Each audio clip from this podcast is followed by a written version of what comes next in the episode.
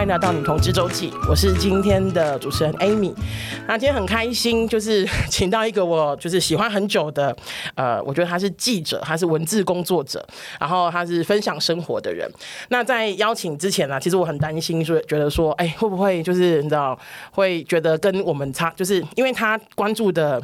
关注的范围跟事情，跟我跟我关注跟我们这个频道以及我关注的范围跟事情，其实差有点多哈，就是有点像是他们关注比较时事啊、政治啊等等的。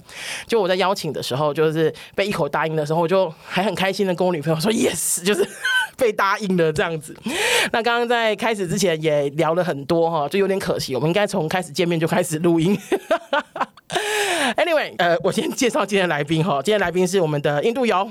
嗨，大家好，我是今天的女同志印度游。什么叫做今天的女同志？就你昨天不是女同志，不是女同志周记吗？我是今天的女同志。啊，没错没错，哎，很赞很赞，对对，今天的女同志印度游。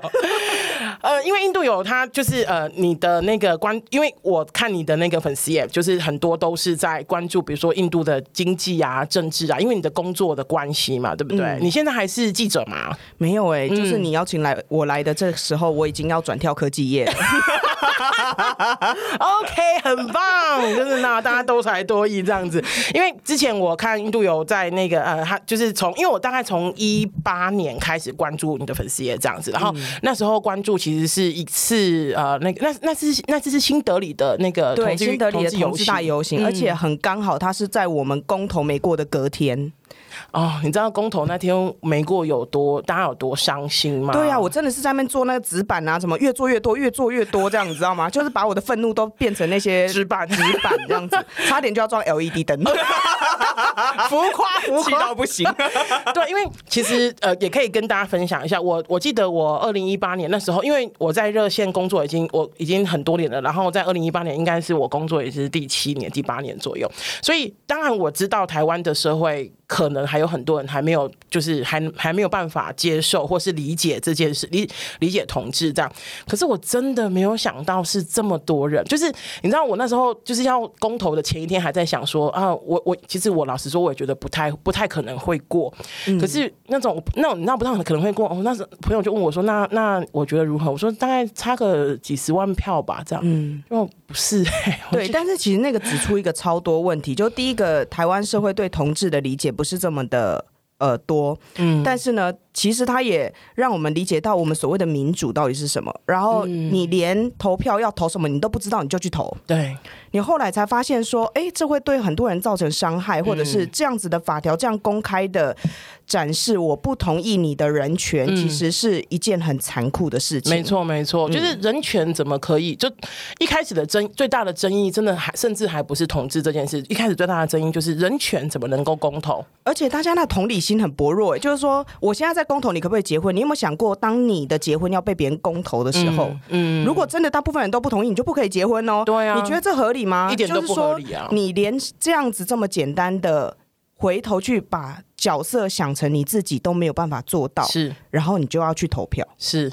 对啊，所以因为当然也有些人后面说，就是讲说，哎，其实很应该很多人是被蒙蔽的，就比方说他们可能被呃我们的反就是我们的对立面蒙蔽什么的。可是其实我必须很凭良心的说，有些人就真的是不想，就是真的是不想要，没有你就真的是恶意啊。对对对对对对，说直接一点。对啊，所以那时候呃，那我们说回来哈，不然我们今天开始要聊公投聊两个小时，就是说回我一努力拉回来，就是所以其实是呃那时候有点像是给你一个。很大的动力在就是那次的，因为我看到那个你的影片上面是邀请，就是他们那当地当天的那些那个呃参与的人给台湾的，就是台湾同志族群一些打气嘛，对不对？嗯，其实这件事情非常妙，就是说，第一个我想要让大家可以感受到，不是所有的人都反对你的，嗯，然后这世界上有很多人跟你一样在奋斗，奋斗着，是是是，然后。在，但是我觉得有一件事情真的很有趣，因为那一年刚好印度的呃同志除罪化，嗯，然后我那时候就跟他们讲说，哦，我们台湾公投让我们没办法，就是像别人一样结婚，嗯，然后他们就说没关系，加油，你们可以的。我就想说，Hello，我们比你前面，哎，你这样子又你又访问人家，又要攻击人家，这样不行。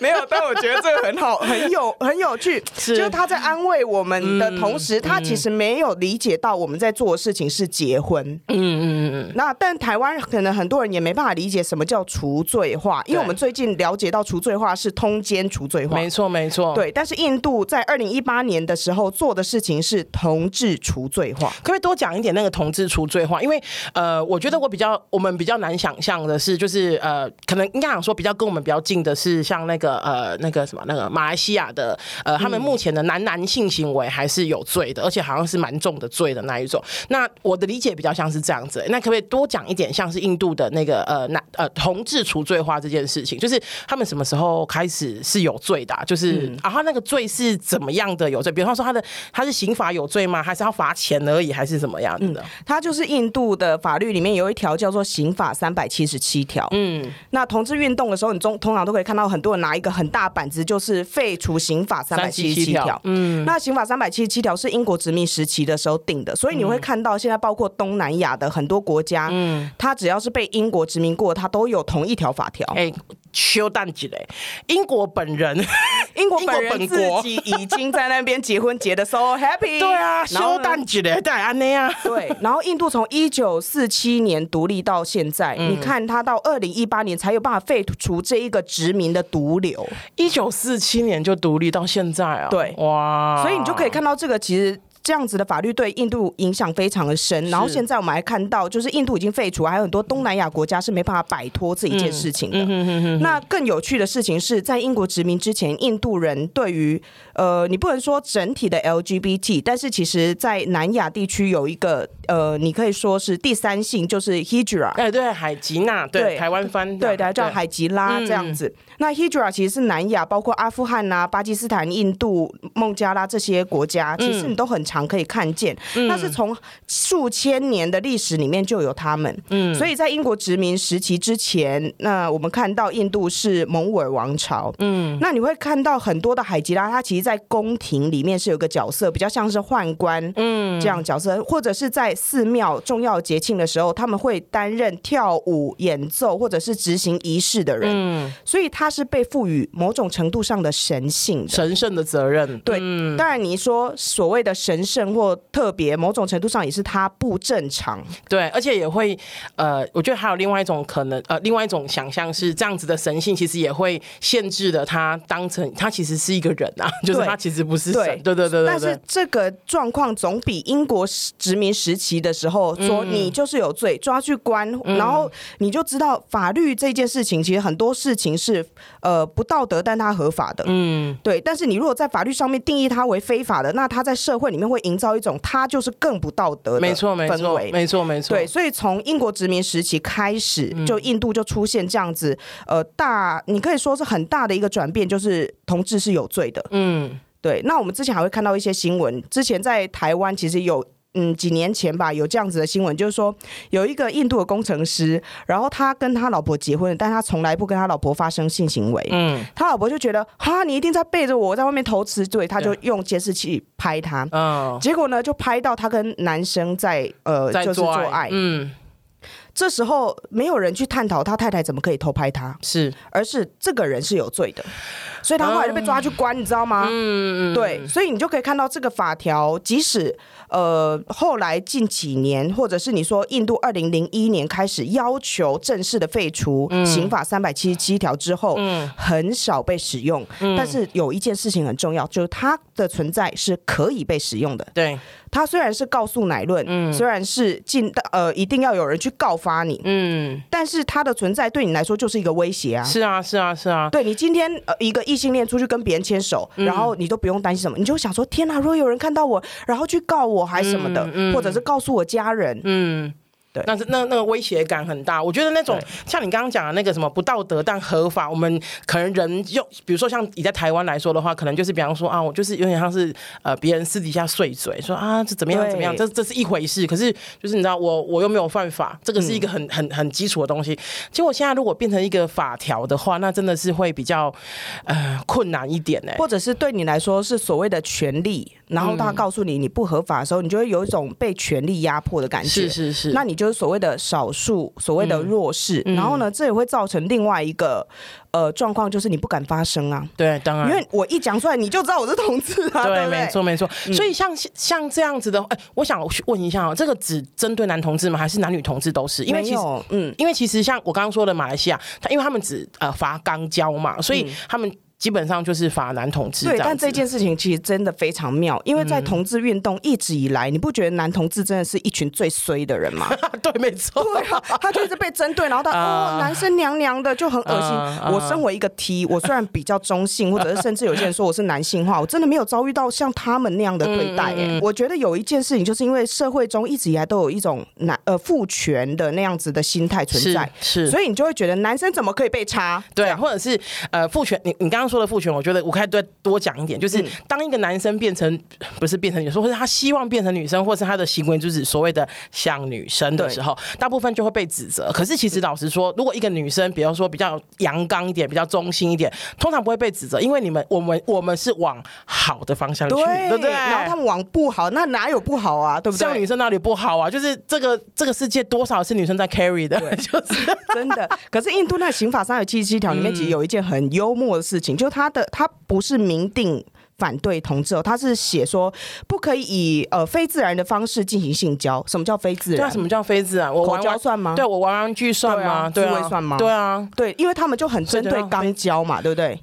哦，他们觉得那是排泄的地方，我不知道他们在想什么，但是他们就觉得那不是性交。那呃，对啊，手淫或者是。甚至它现在有越来越多不同啊，飞机杯，对对对对对对，这有自然吗？飞机杯是被创造出来的，对啊对啊对啊，所以它其实是很针对性的，但是那其实你也看看出看得出来，就是立法者他对这个族群是很不理解，是是，我觉得也没有机会理解，感觉就是他们也不想理解，就有点非我族类啊，对，就是啊，反正你就是在那边好了，我也没有想要理你们那种感觉啊。那我想要再多问一点，像是因为像。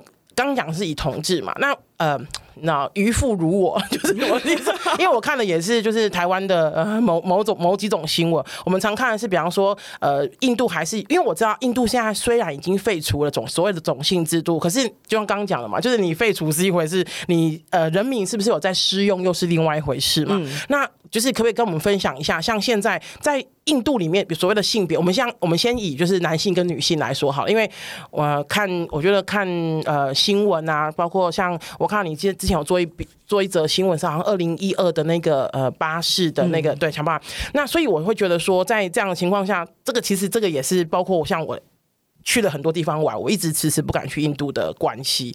那我觉得，我相信一定很多人跟我的想法是一样的，所以我想要请你分享一下，就是比如说在印度的性别这件事情，有没有什么就是呃，我我特别想知道，比方说男生女生真的是因为说回来，台湾其实男女也不平等，是啊，对，性别也不平等，嗯、可是。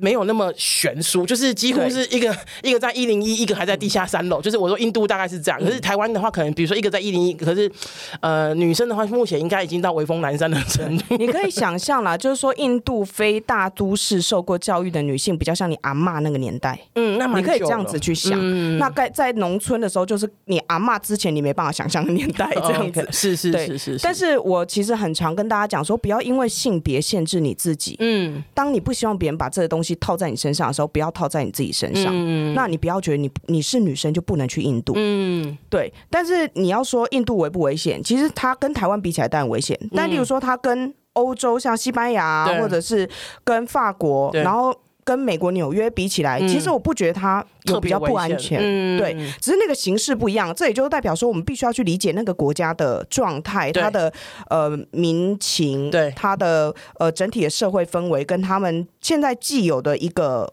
嗯，就是生活模式。是，那你在美国好了，你很常可能看到哦，有人拿枪抵着你，哎，或者是你晚上的时候哇黑道什么的，嗯。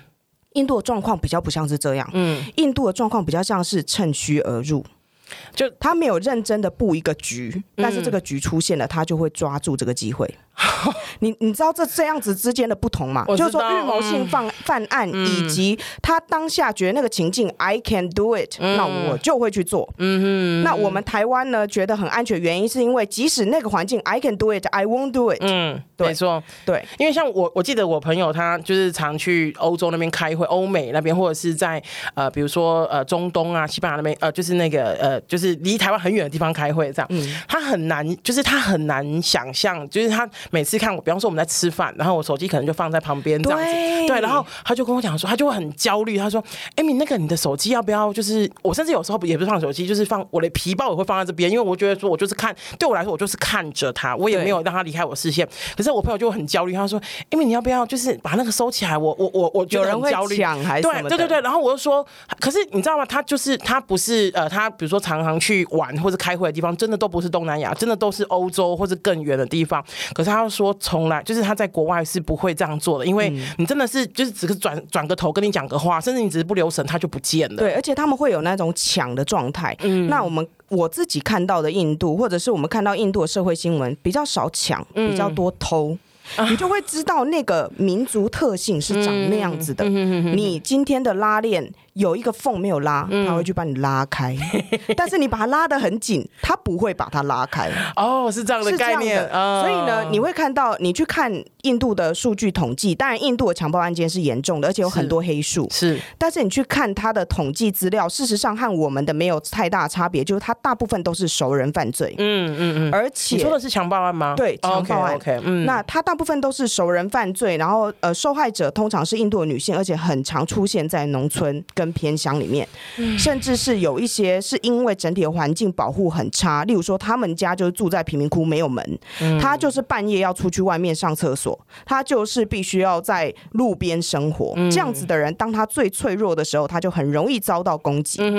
对，但是和我们台湾人心里面想的不一样，我们台湾人想的是，我走在马路上会被拖到草丛里面去强奸。对，其实状况不是这样。但是我我必须要说，印度的强暴案件是很严重的，对，它也必须要被改革。是，但是和你想象的情况不一样。对，我觉得这个就是因为我我呃，我当时候在跟在想说，我要跟印度人聊印印度人聊什么的时候，我就会想，我知道说我们我一定有一些刻板印象跟。呃，既定的概念其实都是从媒体来的。那可是其其实老实说，台湾的媒体其实很局限，就是、嗯、呃，就是台湾的媒体报台湾的新闻，目前就是一些什么呃行车记录器啊、爆料公社。哎、我之前有讲，跟我朋友讲，我说你们看印度的新闻，你很常接触到，就是说他强暴案件或者是一些光怪陆离嘛。对对对对。但是呢，如果外国人到印度，呃。外国人到台湾来，他打开台湾的新闻之后，他可能不敢出门，因为他觉得他会被撞死。对，因为都是行车记录器啊，对对对，都是有路人被撞。对，所以就是这个我是理解的。我说的理解 的是，我们我们得到的资讯来源那个是很有问题，甚至是不够全面的，所以我才想说，哎，找你来聊一聊，是想要再更知道多一点。那呃，对我来说，因为我们关注的那个面向是那个呃性别跟统治这、嗯、这个部分，所以我想说，关于性别，因为我觉得性别一直也都是呃我看见的。印度的一个很大的问题，像你刚刚讲那个强暴案，我觉得真的啊、呃，很就是我看就是不用感受，我看了都觉得很不舒服啊。嗯、对，因呃新德里巴士强暴案对我来说意义很深刻，原因在于，嗯、呃，它是我当记者之后第一个大新闻。嗯。二零一二年也是我二十二岁的时候，嗯，所以我觉得对我那时候刚出社会，然后刚开始当记者，刚开始在第一线工作的时候，冲击是很强的。嗯、我又是女生，对。对，但是呢，这件事，呃，这个新闻教会我很多事情，就是你去看一个国家的社会问题，包括台湾哦，嗯，呃，你必须要了解它背后的原因，当然。不是说印度男人天生爱强暴，嗯，没有人天生会喜欢做这件事情的，嗯，他背后有原因。那背后原因当然可能跟男女平等是我们最直接可以想到的，嗯，可是我们没有想到的是种姓啊，对。我们没有想到的是移工问题，对，我们没有想到的是很多的人他必须离开自己家乡，而妻儿在他的家里面，而且他没有得到足够的社会支持。嗯，再就是警察系统有问题，嗯、司法系统有问题，嗯、甚至政府的态度有问题。你看，二零一二年这件事情发生之后，因为印度大规模的反强暴的运动，就印度政府做了什么事情？他修法，二零一三年修法，嗯，修什么法？就是强暴最。夸张、最血腥、最残暴的那种手法可以判死刑，死刑 so what？嗯，你只能处理掉一个怪兽，你没有办法遏制怪兽的产生。嗯、是，但是人当政府做这件事情的时候，人民就哇，政府有做事，大家就嗨了。你没有去、嗯、呃去继续关注这些改革的时候，这个问题会持续的存在。但是每一个人会因为呃死刑而高潮的时候，也是一个很可怕的事情。是因为。当然，这些人他做错事情了，但是其实他背后到底是有什么原因，我们也没有去探究，甚至是连国际的媒体、国外的人都为这个死刑而欢呼的时候，嗯，其实很多印度的女权主义者是反对这件事情，因为其他的真正的议题都会胡椒。对，没错，就是刚刚你讲的，就是。怎么讲？把一个人推就呃，我我们还是要说这件事情就是不对，就是没有任何的、嗯、没有任何疑问，它就是不对的事情。嗯、可是如何把一个人推到这个地方？我的意思是说，比方说他的教育、他的环境，甚至是刚刚说的，就是司法体系，然后跟 跟很多的警察等等的这一些，嗯、那如何让这件事情？就是台湾有一句话，我觉得讲的很好，说凶手不是只有一个。对。对，凶手其实不是只有那一个下手的人，有多少的人在这件事情其实也帮了一脚，帮了一手，这样子。对，而且国外的人可能很多会透过一个纪录片，是之前 BBC 的呃呃印度的女儿，但说实在话，那一部纪录片其实拍的很糟，嗯，因为他把最刻板的印象再度的强化。嗯，那我会推荐大家可以去看 Netflix 上面的一个影集，叫《德里罪案》。德里罪，他讲是犯罪的罪，然后案件的案。嗯嗯嗯。德里罪案就是在讲二零一二年新德里巴士强暴案，但是他是从办这个案子的那个女警的角度下去看哦，而且他赋予了呃强暴犯人性。嗯。说实在话，你当然觉得他是恶魔，你跟他不一样。是，可是他不是非我族类。嗯、他为什么今天会出现这样的人？嗯，他可能只是他犯了这个案，但你周围有很多的人，再差一步就会在做这件事情。没错，嗯，这个是真的。哇，从来没有想过，我们今天本来很开心的，就这样。因为其实我必我必须说哈，在一开始我本来我我是认真没有。没有很想要跟你聊这，因为你有呃，我在你的那个呃文章里面有讲过，呃，有看到过说你其实这件事情对你的影响其实是很深的，嗯、甚至是你现在讲还是会有一些不舒服，就是我我说不舒服是心里不舒服的那种。对所以我本来是就是你知道我 本来是想说就是 本来想说养个大框架，就是讲比如说性别女性这样子对。不过我觉得你刚刚说的每一句话我都同意哈，就是我们常会在想说我们呃我们我们看到的就是外面的人看到的可能都已经是一个结。结果了，那可是我们都一定知道有一些很多原因才会造成这个结果。那我们很多时候都没有去看那个原因到底是什么，反正这个结果结果掉就好了，我们就你知道，就是我们没看见是最好的。可是为要为了再让这件事情再继续发生，因为他今天今天发生在这里，明天可能发生在那里。那我们有没有办法再去找一些方法，把那个解把那个原因一一的厘清？然后，如果能够清楚是最好，改善是最棒了。这样子，那可惜目前其实不只是印度啦，我觉得台湾也有非常多的就是需要讨论的地方。这样子，嗯，对啊。那我想要再多说回来，好像是同志的部分，因为像刚刚那个印度有讲到那个海吉娜，对不对？海吉拉，海吉拉，对不对？海吉拉，因为我觉得它是一个非常特别的存在。我说。非常特别的存在是，呃，台湾目因为因为台湾我比较接触到比较多像是跨性别，可是我觉得呃，像海吉拉他们好像又不算，他们算是如果以台湾的定义，我因为我想要再多就是、呃、用台湾的语言来讲好了，嗯、他们里面有很多的就是我们俗称的。呃，阴阳人，嗯，他天生生出来的性器官，就是你可以说他不完整，或者他就是长那样。有两有两种，对。对对对。那但也有一些他是跨性别，嗯，他是后天自己想要变成呃不一样的性别这样子。那有一些是领养的，嗯，领养的就是因呃原因是因为海吉拉虽然他有被。被赋予神性，或者是他后来哦、呃、又被变成社会中被歧视的一群，嗯，但是他们很有趣的事情，他们会自成一个社群，嗯、他们会住在一起，他们会离开家，嗯，因为很多时候原生家庭。对、嗯、原生家庭是排斥他们的，是，那他们会自己组成一个社群之后呢，他们会去领养孩子，嗯，然后变成他自己的下一代，嗯哼哼，那这些下一代很多绝大多数都会变成海吉拉。哦，真的、哦，对，所以他。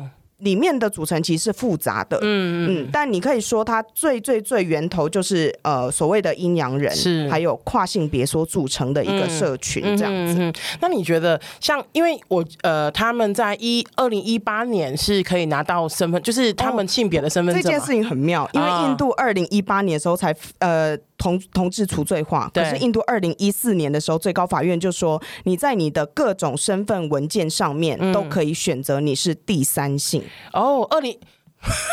对对，哎、欸，他走比我们前面，超妙的，妙的。他那个超车 这部分超车，对啊，我想说，嗯，就哎、欸，这个部分，对，所以当他已经可以勾选第三性的时候，他还在同志有罪化，是过了四年之后才同志除罪化的。OK，哦，真的很妙哎，所以那。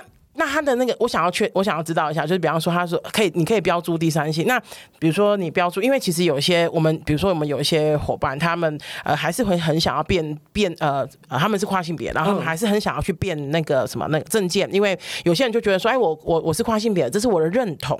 那我其实我也没有想改变身体，然后那个我身份证件也不想去换，这样就这样就 OK 了，这样子。可是这样就会有很多的问题，比方说遇到临检的时候，有些不太友善的警察就会说，哎。这这是你吗？为什么就是差那么多？比方说他可能是呃，比如说什么呃，很很阳刚的名字，好像什么什么文雄啊什么的，然后就来的是一个女生，完全是女生的样子这样子，然后其实就会有一些困扰这样子。那我想要知道一下，比如说他想这些人呃，比如说呃，他不管是呃呃呃阴阳人或是跨性别的伙伴，他们想要去呃拿那个第三性，我想要知道是就是大家对于拿第三性的那个第三性的证件的人，或者是这样呈现的人，会有不同的。对待吗？呃，但其实还好的原因是因为印度的第三性或跨性别，嗯，他们的外表是很鲜明的，嗯哼哼，就你一看就知道他是，不然他就生鬼，就是。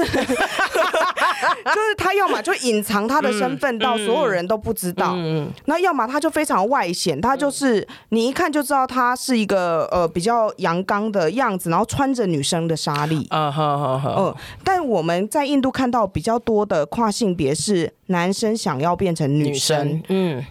基本上我自己没有遇过是女生要变成男生的这样子的跨性别，嗯，很少。我我基本上没有，我自己本身没有遇过，嗯嗯。所以你在说的海吉拉，基本上也都是很偏雄性要变成比较阴性的，对，嗯嗯。然后了解，哎，所以如果是这样子的话，像。我好奇，就是呃，你刚刚说几乎没有遇过想要变男呃女生想要变成男生的海吉拉，那那个像印在印度，他们也有所谓的踢婆文化，或者是就印印度的女同志文化，你有真知道一点吗？这件事情其实更妙，就是说，在一个已经有性别歧视，就是男女的性别歧视的国家里面，同志族群就更容易受到压迫啊。你如果是同志族群的女生，那你就更容易受到压迫，就是三重歧视，就是你已经是普通的女生，你就已经。会受到更多的压迫。那你如果今天又是一个女同志，嗯，你要先摆脱一般对女生的枷锁，再摆脱对同志的枷锁，那你很多时候可能会是神鬼。是哦，对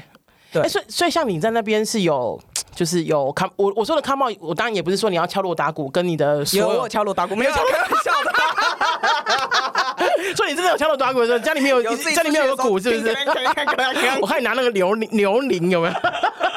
所以你你是有说的，你不怕吗？就是不担心吗？可是我觉得这件事情真的很有趣。嗯，台湾人不是很多时候就说我支持同志，但不要是我小孩就好。哎，是在印度有这样的状况，嗯，那他的不是我的小孩就是外国人哦，因为你是外国人，所以他随便这样，嗯，他就是没有很 care，就知道，然后觉得，啊，哇，好特别哦，哈哈哈，嗯。他也不会就是去 judge 你，原因是因为你又不是我们国家的人，还好这样子。OK，可能 maybe 在你的国家是这样。嗯嗯嗯。那我自己本身遇到就是大。部分都还算是友善的，但是我不会很，就例如说我在工作上面遇到人啊，还是什么之类，我不会很直接的告诉他说，哦，我是女同志，基本上我不太会聊到这个话题。对，当然，当然，当然。那我如果出去，我跟我太太会牵手啊，还是什么之类的，然后我就发现很多人他们都不好意思问我们啊，就是他连问都不会问，甚至是因为同志。不存在他的人生概念里面。对，你知道有很多台湾的父母也是这样，就是哦，你很明显你儿子就跟那个男生在一起，他说啊，他们就是好朋友啊，brother brother，怎么会好成这样呢？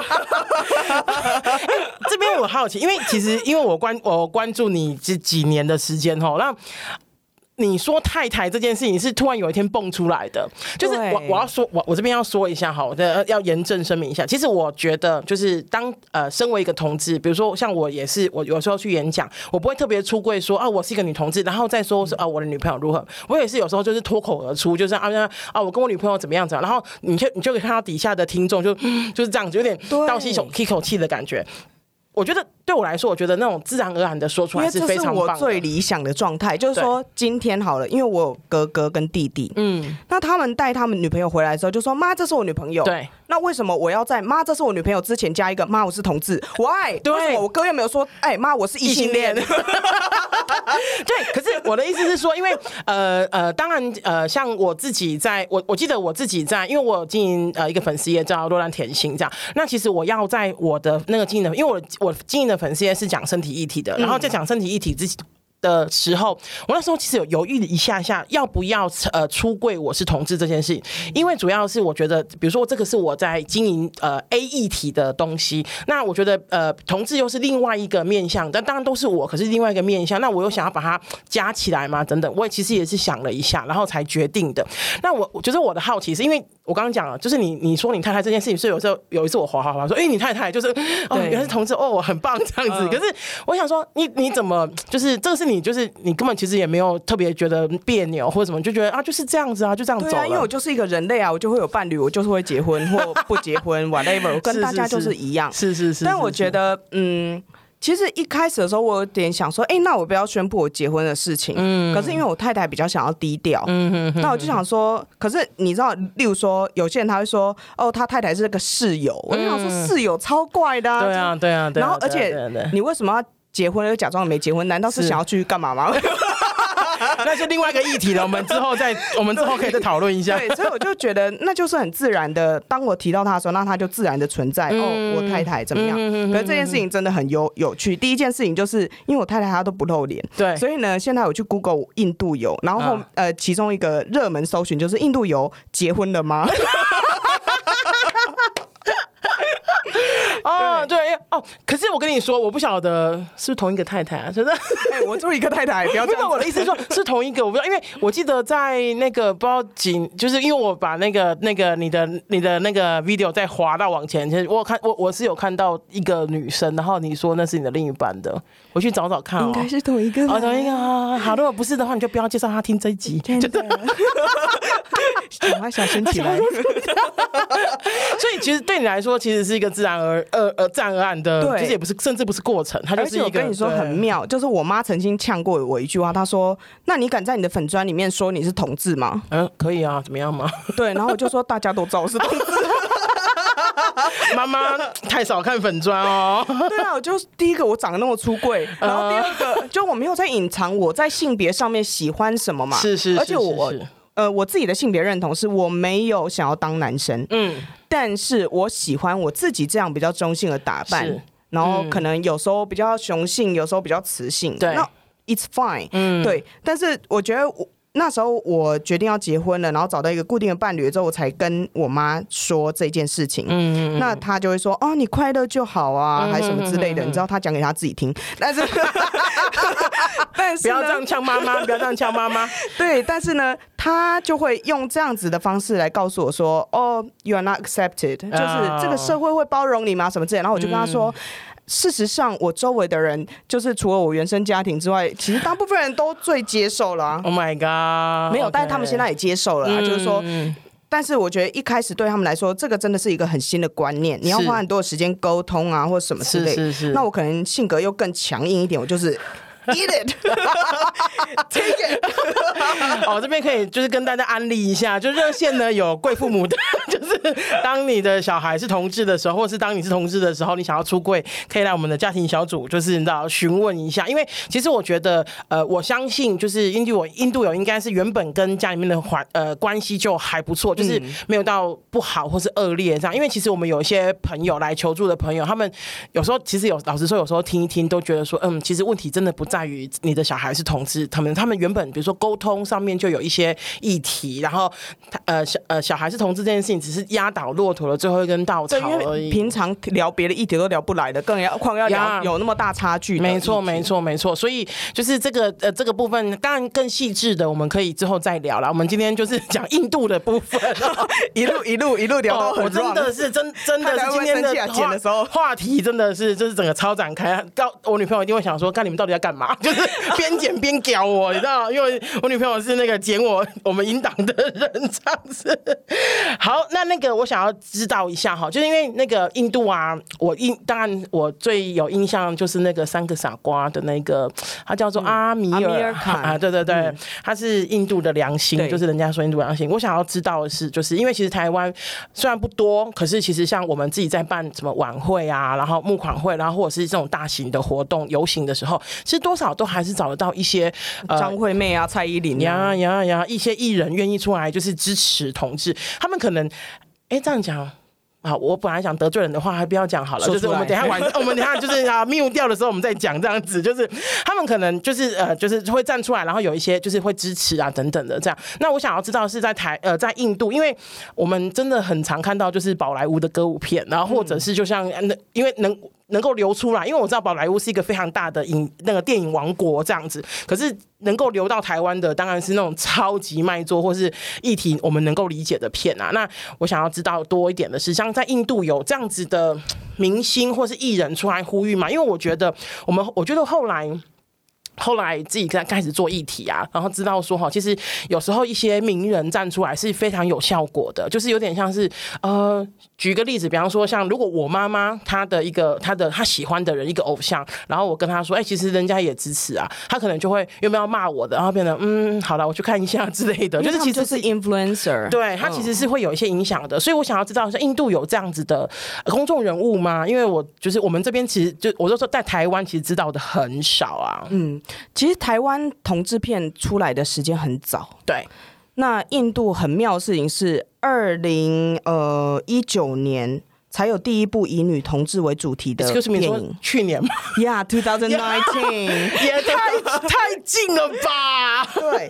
然后二零二零年才有第一部宝莱坞的电影是以男同志为主角哦，就他之之前可能是配角或出突然出现了一个角色，但第一次出现一部电影是以男同志为主角的，所以你就知道这后这是很慢的。嗯嗯。那你刚才有提到像 American 或者是其他，其实也有蛮多宝莱坞。的巨星是站出来挺废除刑法三百七十七条。哦，OK。但是我觉得是不是支持同志，甚至你要说呃除罪化之后要结婚要什么，我觉得那个就是比较局限。嗯，那呃最知名的其实我觉得啦，我今天想要提两个宝莱坞的呃巨星，嗯。提他们的原因是因为他们不只是支持，而是他们去扮演这个角色，这才是最难的。这个是这个是很难，因为你会被贴标签啊，哦，你就是那个人嘛，因为大家入戏很深的。都特别会觉得哦，你就是那一个角色，这样。像台湾有一些有人演坏人，但他入戏很深，就会跑去骂人家，说 “Hello，这是我的角色。”可是 不管啊，你会演这个角色，你就是坏人。对，拍杂嘛。对，好的，好的。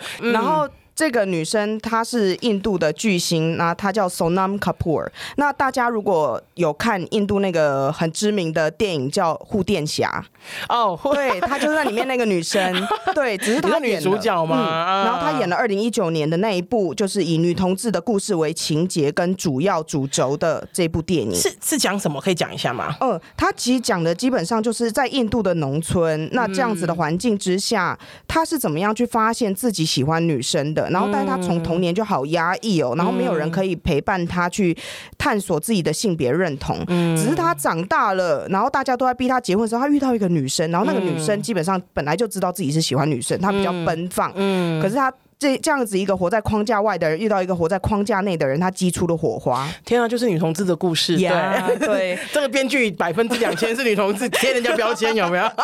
对。那二零二零年的时候，我们也就看到就是印度这一部就是男同志片。Uh. 那他的呃男主角叫 Ayushmann 呃 Khurrana，那这个是台湾人比较少知道的、uh. 呃电影明星这样子。Uh. 所以我觉得这两个人是很了不起、很勇敢的。听起来是，我觉得在一个这么。这么需要在改变的环境，不想想说糟糕，其实也有，当然看糟糕是看哪个面向了，所以我不要更正那个说法，就是需要一改变的环境里面，愿意站出来当那个开头的人不容易哎。对啊，对啊，而且你本身是那么具有影响力，而且你本身也活在。很局限的环境里面啊，举例来说，像呃，好莱坞也常有出现说，哦，女女演员的那个薪酬远低于男演员。嗯，那在印度其实宝莱坞也是这样子的一个状况。那所以我会觉得 Sonam Kapoor Sonam Kapoor 这样子的人，嗯，出现其实是很了不起的，因为他第一他已经。突破了印度在男女性别上的框架，然后再来就是他支持同志议题，嗯、而且他本身应该是个异性恋，没有，应该是一个，他就是一个异，嗯，他本身不属于这个族群，但是为他们发声，嗯、而且是。它的发生是包括这件事情是正常的，对对，而不是单纯的废除刑法三百七十七。哦，哎，那真的是更更更前面一点了，对对，那个差蛮多的。所以是呃，除了这两个人的身影之外，就是我的意思，因为呃，印度会。吧，就是台湾会有些综艺节目嘛，他有时候会找一些人上节目啊，或什么的。就是印度目前也都没有，就是对于这个，尤尤其是那个演艺圈，对这个区块其实也比较少涉猎，非常非常少。公开出柜的人也很少，哦、甚至是你会发现那个海吉拉的那个角色还会远大于其他 LGBT 的族群。嗯、是是是，对，因为海吉拉它本身就是在印度存在非常非常久，你日常生活中很容易看到海吉拉，嗯、因为海吉拉可能会在你搬新家的时候出现啊，然后你那个交通。通真的是的时候，他会敲你门，对，你就很常海吉拉敲敲门这样子，其他敲敲，对，但是 LGBT 敲敲门很少这样。哦，对，我觉得是，因为呃，有时候像我自己去那个那个日本。然后呃，因为我们常会有机会去别的国家参访，就是呃了解他们的同志运动，跟了了解台呃跟交流台湾的同志运动这样子。然后其实后来我发就是去日本的时候有蛮一个蛮有趣的发现，呃，他们很多人的就是这是我的我的观察了哈，不一定全面，然后特别讲一下，就是呃很多女很多女同志们她们的她因为比方说像台湾有 T 然后婆，然后我先特别跟大家说一下，其实很多外国女同志来台湾啊，都觉得天啊，台湾实在太美好了。就是真的吗？对，他会觉得说哇，很多 T 就是那，就是很养眼。因为我要说的是，在日本，其实他们很少呃 Tomboy 的出现，就是很少 T 的出现。大部分他们如果这么这么阳刚，或是想要变得那么阳刚的话，他们其实蛮二分的。他们就他们就会把你画成跨性别那边。哦，oh. 就会觉得说你应该是想要变成男生才会这样装扮吧？Oh. 因为我觉得 T 其实还是在介于男生跟女生这只，因为对我来说哈，因为我是一个喜欢 T 的人，这样子，所以对我来说，我觉得 T 是另外一个性别，就是你知道，男生女生 T，我可能算是 T，但我没有想要变成男生。对对对对，可是比如说呃呃，比方中性或者是阳刚，是我们觉得就是你们觉得舒服的打扮。对，而且我告诉你，你打扮不代表你在床上的状态啊。Oh, OK，too much information，too much information。我的意思是，我回来印度的部分，很多人会这样子想啊，是是是是是，他的那个想象是很局限的。你这样子让我真的是不好好看，不能好好看你的。所以我的意思是说，其实性别是很多元化的。我们甚至是现在用 LGBT 已经不够了，去讲他们。对，那例如说，我跟我太太好了，嗯，其实我们。更偏我是娘 T，嗯，然后他是 man P，大概就跟我跟我女朋友一样。对，可是很多人光是 T 跟 P 这个概念都分不清楚的时候，他就更难理解什么叫娘 T。对对对，就是更细致化一点。我之前跟我两个朋，跟我另外一个朋友，我们很要好，他是 T，我也是 T。现在不是有流行一些 T T 恋吗？对对对对。然后就后来你知道吗？就有人跟我们说，哦，你们这样子就是两个男同志在一起啊？Hello，什么什么意思？对啊，真的很靠北呢。对啊，所以。那个性别的光谱应该是更丰富的，是是是是是，真的是。比方说，他如果我们是六色彩虹的话，你不一定要很，比如说不不一定你要紫色，或者是你要红色，我们可中间还有非常多的地方可以。因为例如说，你很常说哦一号零号，对，可是其实那个是你很用在呃在性上面的，对对对对对。但是其实很多人就说你怎么可能是一号？Why not？他为什么不能长这样，然后是一号？对啊，而且你知道人家是一号零号干嘛？你是要跟人家上床？你是不是你要用吗？没有，你在想色色的事情对不对？对啊，对，所以呃，我觉得那个蛮有趣的是，因为像呃，我我刚刚讲，像我一些呃外国朋友，他们来台湾，他们都会觉得说，哇，就是有那种中性的女生实在是太美好的存在了。嗯、因为像我刚刚讲，我去日本的了解的那个，就是我在日本其实真的没有看过所谓的 T 哦，就是要么他们就是很阳刚到想要。变性了，要么就是两个很漂亮的女生在一起这样子，然后我就会觉得说，嗯，就是台湾的 T 真的是特有种哎，我觉得非常棒。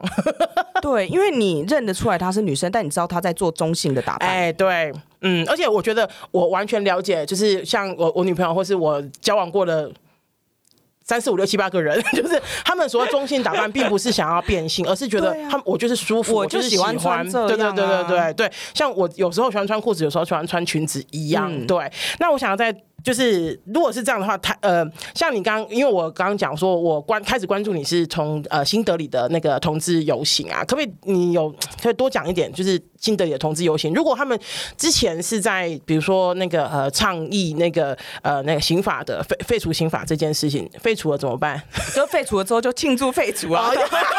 反正都有都有可以做的事情，对，但是大家就会开始再去探讨其他议题嘛。没错，除了这样之外，我们进了一步，还有好多步。还要什么？对对，所以我觉得他们有意识到，就除罪化之后，还有很多很多事情要走。嗯、因为其他不是这个族群人，就会觉得啊，我都给你除罪化，你还要什么？就有点像是现在台湾啊，就是为什么你可以领养小孩？对，就是讲，比方说你都可以结婚，你妈幺八叉这样子。然后说汉堡不是幺八叉，好不好？我们只是像，因为以以台湾来说，你可以跟呃已经有同意。同志可以结婚的国家的人结婚。可是你，比方说，如果我想要跟一个印度人结婚是不行的，对，对，所以还是有，因为我们其实我有蛮多朋友，他们是跟可能中国人在一起，可能香港人在一起，然后他们也很想要就是结婚拿，可是现在就不行嘛。所以其实你用种姓下去想也是这样，就例如说，你就会说印度他们很多人就会说啊，我都已经给贱民或者是比较落后的那些种姓的人呃受教权了，我都已经给你额外的名额了，你还要什么？嗯，就是我可以把你往上拉，拉到一定的程度，但你不可以跟我。一样，这也是一种种姓制度啊。就是说 In another way，对，隔离且平等这样子。花了发，我接受，但我不同意。好的，哎呀，那些公家小，对对对对对，那。呃，我想要，呃，我不晓得你了不了解，像那个，呃，呃，呃，什么新德里他们的那个，呃，同志游行是怎么组成的？就是其实他们在二零零一年的时候就已经开始倡议说要废除刑法三百七十七条，只是他走了十多年嘛，蛮早的。台湾其实二零零三年才开始而且他们其实蛮惨，他们有 up and down，就是呢，他们在二零零九年的时候曾经一度废除刑法三百七十七条，后来又被收回去，所以他就是 OK，你们没罪了，Hello，你现在又有罪。对，我想说，耶，我们大家回家休息，就哎，又有罪的靠背又要出来啊！所以他二零一三年的时候又被重新说，哎、嗯，刑法三百七十七条没有废除，然后到二零一八年的时候才说好，那正式废除。想要确定一下，二零一三年发生什么事啊？就是他们的那个最高法院，嗯，他们自己就是有。呃，你可以说，你可以在上诉，或者你在探讨不同的领域的问题，嗯、然后最后他们又把它收回了。哦，对，所以他就是、嗯、哦给了，但是又把它收回来。嗯，那那时候其实对印度的 LGBT 族群来说，其实真的是一个很大的挫，非常大的挫败。对，所以这边我也想要跟就是有在关注女同志周记的伙伴，或是同志咨询热线的伙伴说哈，就是其实历史是会重演的。嗯、我们常会觉得说，哦，就是时代在进步，我们一定是可以一直往前走的。No，嗯。就是我们有，我们要捍卫你的权利，对，而且继续往前走，而且要一直走，一直捍卫。因为有些人就会觉得说，就是你看我们现在可以结婚啊，这样 OK 吧？其实说实在的，如果你选错人，很可能就是再改回来。对，而且其实某种程度上，呃，有些人就说啊，我都可以结婚，反正我本来也没有要养小孩，所以别人养养不养小孩我不管。嗯、可是其实这就陷入别人一样嘛，就我又不是同志族群，我干嘛帮同志族群争权益？是是，是，是，是。那今天这就是人类。都应该要有的平等权利，无论你需要或不需要，它本来就应该存在啊。对，不然。就是我设一个法条歧视，你要我也都不使用啊，那还是歧视啊。嗯，我做呃社会运动、同志运动那么久，我一直很相信一句话，就是弱弱相挺才有力量啊。因为其实如果因为弱势本来就是这个社会的很少的存在，那如果弱这个这个弱势还去欺负另外一个弱势，说你要比我更，就是你知道你比我你要比我更惨，那其实就没有人会跟我们站在同一边的。对，其实都是那那我就再跳题，其实像在国外，我知道在美国那边有一些像我自己做身体议题，其实有一些比方说三。百公斤的呃，一百公斤的胖子会欺负三百公斤的胖子，因为他们就说，就是因为你们这样子，人家才会歧视胖子。那、哦啊、我们听的其实是很难过的事情啊，嗯、对啊。但我去参加印度的同志运动，我觉得最有趣的一件事情就是，嗯、他们没有像台湾那么奔放。嗯。衣服都还是有穿着，对，都穿的很紧，太好看了，哎、嗯，对呀、啊，没有吸引人，而且办在冬天，Oh my god，冬天大概几度啊？呃，你知道新德里的夏天是五十度，冬天是大概六度。Excuse 五十度。And 六度，对，所以它中间有很大的度，所以你就真的穿很紧，或者是你就算 对你，你就算想要穿的比较清凉，可能就是穿个大背心啊或什么，嗯、你很少很少看到印度的，至少在新德里的同志大游行，穿的像台湾一样，哇，整个就是对。你知道就很像那个巴西那边的嘉年华，对对对对对对，对，然后再来就是他们很爱蒙面。啊，因为可能还不太对，你可以，他不一定可以，因为很多媒体会来拍或什么的，所以他还是会尽量的去化很夸张的妆，或者是他会分辨不出来，用很多的遮一半或遮整个的脸。的面具这样子。人数大概有多少？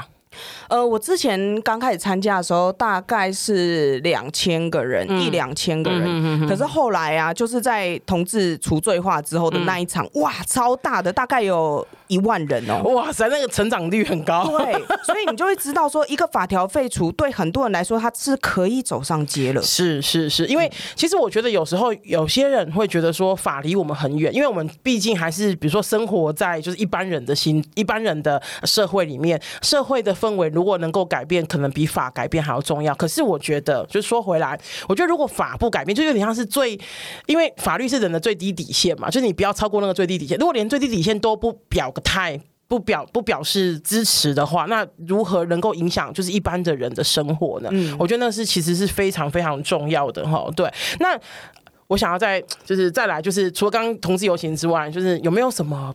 同志，就是因为其实像台湾啊，有西门町啊，嗯，然后东京有二丁目啊，泰国就整个泰国就是、嗯、整个泰国。对，我想说哪错？我想说哪个区没有是整个泰国 这样子，就是这些地方其实都对同志非常友善，甚至有一些是几乎是为了同志而设计。比方说，像我一直记得我去荷兰的时候，我一出车站就是一个很大的彩虹旗，那时候心里之震撼跟感动啊，这样子。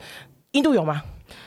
我自己还没有看到这样的地方哎、欸，嗯、那就是说你可能会去一些酒吧，嗯，里面也有 gay 这样子，嗯。嗯、但你很少像我们台湾就哦，这个就是个 gay bar，对对对，这个就是 lesbian bar 这样子，啊、所以你你就会发现说他们就是还是没有这么壮大，是，但是呢，你如果真的想要体验同志文化，而且是那种更奔放的，然后你觉得大家真的对他没有歧视或觉得用异样眼光的，嗯，那你必须要去孟买。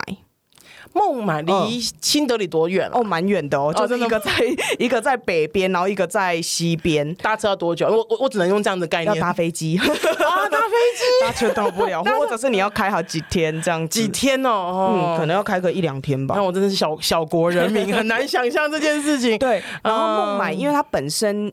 一呃，它就是一个海港城市嘛，嗯、然后它接收到很多的呃外来文化冲击，所以它本身就是印度在各项议题上面最开放的城市，是是，是是，然后再来就是它殖民风情很重，然后那边有很多很多的酒吧，嗯、然后那沿海的那一条皇后的项链就是非常非常的奔放的一条街这样子，所以你在那边沿海那那那个名字叫皇后的项链，好美的名字，好会取哦，这个人，一个环海的道路这样子，哦、对，然后再来另外一个地方就是被我们称为最不像印度的印度城市叫 Goa，等一下我先记一下哈，就改天我去的时候要去。你说孟买是不是？孟买跟 Goa，对。分 G O A Goa，好，然后呢，Goa 就是你知道它是会出现那种比基尼辣妹的那种地方，真的很不像印度呢。对，然后它就是出现超多超多那种就是喝的很狂的那种呃酒吧，甚至是印度它本身因为自己的宗教信仰很强烈，所以它不太接受国外的那种就是圣诞节啊什么，在印度很少，就是除非他们是信基督教或天主教的地方。嗯嗯嗯，那你会发现 Goa 这个城市什么跨年啦什么，大家就是去那。边哦，就是外来很能够接受外来很文化的地方，它很像西方的某一个城市这样子，嗯哼嗯，所以那些会比较，那些会，所以那也就是这样子。其实除了有有点像是听听起来，它比较像是同志友善，而不是目前还没有一个所谓的呃，就是那同志场所嘛，对不对？嗯，就是。即使有，也是比较小规模的。嗯、哼然后他们之前当然有在讨论所谓的 pink economy 嘛，就是说粉红经济啊。呀呀。对，那我觉得印度在这方面是很有潜力的，只是说他们不只是个人必须要挣脱整个社会的束缚，它是一个家族跟家庭很重的呃观念很重的国家。是，所以光是你要跟。异性恋要跟外国人结婚，你就可能要经过一场家庭革命了，更何况是这个、同志。对对对对对，嗯、哦，所以对啊，其实粉红经济就是各国现在其实都还蛮，因为对那同志要么就是要要么人呃，要么钱多，要么时间多嘛，就是对，都是这样子。然后我之前曾经遇过台湾的一个就是女同志酒吧的老板，嗯，那他就从美国回来，他就说，哎、嗯欸，我发现台湾女同志酒吧很少哎、欸，你去西门町啊什么，他们大部分都是针对男，对，对对。那我觉得这一件事情。其实我们台湾就自己觉得说，哇，我们已经超棒了。其实你也有发现说，是特定的族群比较活跃。是是是是是，像刚刚那个刚刚印度有讲啊，他说就是呃，gay 真的很衰，就是说所有的就是污名啊什么都会然后，就是他站在这边做东西就贴上来。可是我自己觉得，就是身为一个女同志这么多年哈，我觉得女同志的呃，如果说污名或者是呃性议题等等是男同志所所要去克服跟面对的，我觉得女同志目前要克服跟面对就是被看见这件事情。其实，在台湾呃，二零一九年五月二十四号过就是可以结婚这件事情，然后呃后来就是我们的内政部有统，因为你结婚就要是内政部登记嘛，然后内政部有登，内政部有统计说，哎，男男结婚的有一千多对，女女结婚的有两千多对。嗯，那我觉得这件事情就是呃那个，我记得那个新闻的底下都很多人有一些评论，然后大部我看到十则评论里面九则就说啊这么多女生跟女生结婚哦这样子，那我觉得这件事情有对我来说有两个启示，第一个就是你知道就是女同志真的很爱结婚。Yeah, I'm part of it. 这是一件事。第二件事情就是，因为大家很常看见，或者是很比较多关注的，都是男啊。我必须也是要说，就是有时候不受关注的族群有个好处，就是很多东西会偷渡，默默的。对对对对对对对。可是另外一件事也是，因为我们都知道，失恋跟呃失去一个朋友那种感觉是绝对不一样的。嗯、那其实我们呃，我认识很多呃很多人，然后在演讲的时候也得到很多回馈，都是说他们呃小时候。谈恋爱，然后家里面不知道，都以为只是跟这个同学没有联络了什么，然后那种伤心难过其实是非常痛苦的，可是也没有人可以说这样子啊。我跟我太太遇到一个比较妙的问题，因为我自己很明显，就我跟大家说哦，我是女同志，大家就是哦，OK，就是你知道，okay, 好，下一个议题这样，对 下一个问题这样。但是因为我太太就是大家，你知道，她每一次说哦，她是女同志的时候，嗯、然后比较不能接受的人就会说你怎么会是啊？呃，嗯、你不就是正常的女生吗？女同志也是正常的女生，啊，对啊，所以他们就会用这种方式去套在你身上，就是说你就是这么的正常，怎么突然不正常？所以他们要花更多的时间去克服这一切，因为大家觉得你本来不是，你怎么可以是？但是你路上走走在路上遇到很多女生，她可都很可能是女同志，啊。没错，没错，我自己都我自己都会想，我都会跟大家讲说哈，就是呃，问人家，比方说问你一下，哎，你有没有你有没有呃。看到一个女生很容易问说哈，你有没有男朋友？可是你有没有想过，她其实 maybe 是有女朋友的。所以像现在我都我都会跟人家讲说哈，你直接问人家你有没有对象，这是因为对象就是一个中性的词，它不是有不带有性别 partner 这样的。对对对对对。那我觉得这个其实是会让这个社会变得更友善，而且更幽默的事情是，有些人他。你知道，我们当然会觉得说，哦，我们这个世代大部分的人都已经理解了 LGBTQ，、嗯、但其实没有。嗯，就像是呃，我们周围有一些朋友就会说，我是老公，嗯、我太太是老婆，然后我们就没有没有没有啊，我也是老婆。对对对对对，啊，你是老婆？嗯，但是他们对我的概念就是，那你就是男生啊。嗯、就像我爸会说。呃，因为我哥哥跟弟弟，他就会说，哦，那我现在多一个儿子。No，I'm still，就我还是女儿。对啊，对啊，对啊，对啊，对啊。所以我请尊重你的认同。对，所以我觉得这个概念很需要再继续被推进。是是是。因为即使大家知道你是女同志，女同志里面的细节都没有人知道。是没错，这个就是我们存在的目的啦。就是 我觉得有一些东西是呃社会教育，然后那个社会教育通常不会是就是呃一下起一下就促促成的。我一直。印象很，最后想要跟大家分享，我一直印象很深刻，就是虽然这跟印度没有关系，就 我我十六岁的时候跟第一个女朋友在一起这样子，然后那时候我根本没有想过说有一天可以结婚，然后当我后来三十七岁的时候，去年嘛三十七岁的时候，知道说哎、欸、这个可以是一个选项的时候，我那时候就是觉就是有一种说啊我就是就是自己都不相信，就是你知道你曾经我我曾经是那种就是我绝对不会有这种。这这这这这这件事情发生的，然后居然发生了。我觉得社会会改变，然后有时候不是我们想象中的速度。然后我觉得这。可是我们必须要去做，它才有可能改变这样子。时间差不多了，那我非常就是谢谢印度友来跟我们分享很多关于印度的或者是台湾的一些事情哈。我觉得今天其实还蛮意犹未尽的，我们之后再来想。我觉得很多东西可以聊，我觉得包括性别、性别之分，然后性别歧视，然后或者是我们对于同志的一些议题，我觉得还有非常非常多可以聊的。谢谢印度友来，然后请大家继续关注女同志周记，拜，拜拜。